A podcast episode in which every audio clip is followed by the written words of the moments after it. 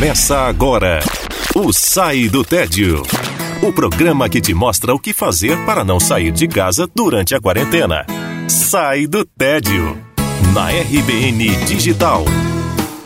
Olá, ouvinte da RBN Digital, está começando mais um Sai do Tédio. Eu sou o Nuno Krause e no programa de hoje vamos falar sobre a tão sonhada vacina contra a Covid-19.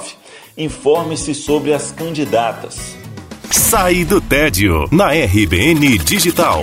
Durante essa semana, diversas informações sobre os mais diversos imunizantes do mundo circularam em frequência alta. Na Bahia, o secretário de Saúde, Fábio Vilas Boas, afirmou que o estado comprou ultra refrigeradores para armazenar a vacina da Pfizer BioNTech.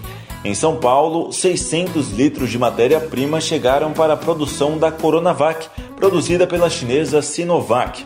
Já na Rússia, a prefeitura de Moscou anunciou que vai começar a vacinação em massa no dia 5 de dezembro, próximo sábado, com a Sputnik V. Isso porque o Reino Unido também anunciou a mesma medida, só que com o produto da Pfizer e a partir do dia 9 de dezembro. Ok, eu entendo, é muita coisa para assimilar. A boa notícia é que isso mostra a quantidade de esforços que os cientistas estão fazendo para que o mundo se cure dessa pandemia. Inúmeros estudos com milhares de voluntários estão sendo feitos para comprovar as eficácias dessas vacinas, para que ela chegue para que você, ouvinte, não corra o risco de ser infectado pela doença que já matou mais de 1,4 milhão de pessoas no planeta. Portanto, a dica do Sai do Tédio de hoje é para que você busque se informar sobre cada um desses imunizantes.